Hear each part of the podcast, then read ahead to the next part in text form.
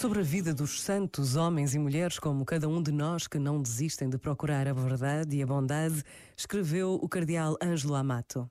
Anunciadores e concretizadores de valores universais, os santos propõem-se como mediadores na construção da paz, na dedicação a favor da solidariedade e da assistência às pessoas mais necessitadas, na tutela da vida em todas as suas fases, na salvaguarda da criação, na defesa da consciência, na liberdade religiosa, critério e fundamento de todas as liberdades.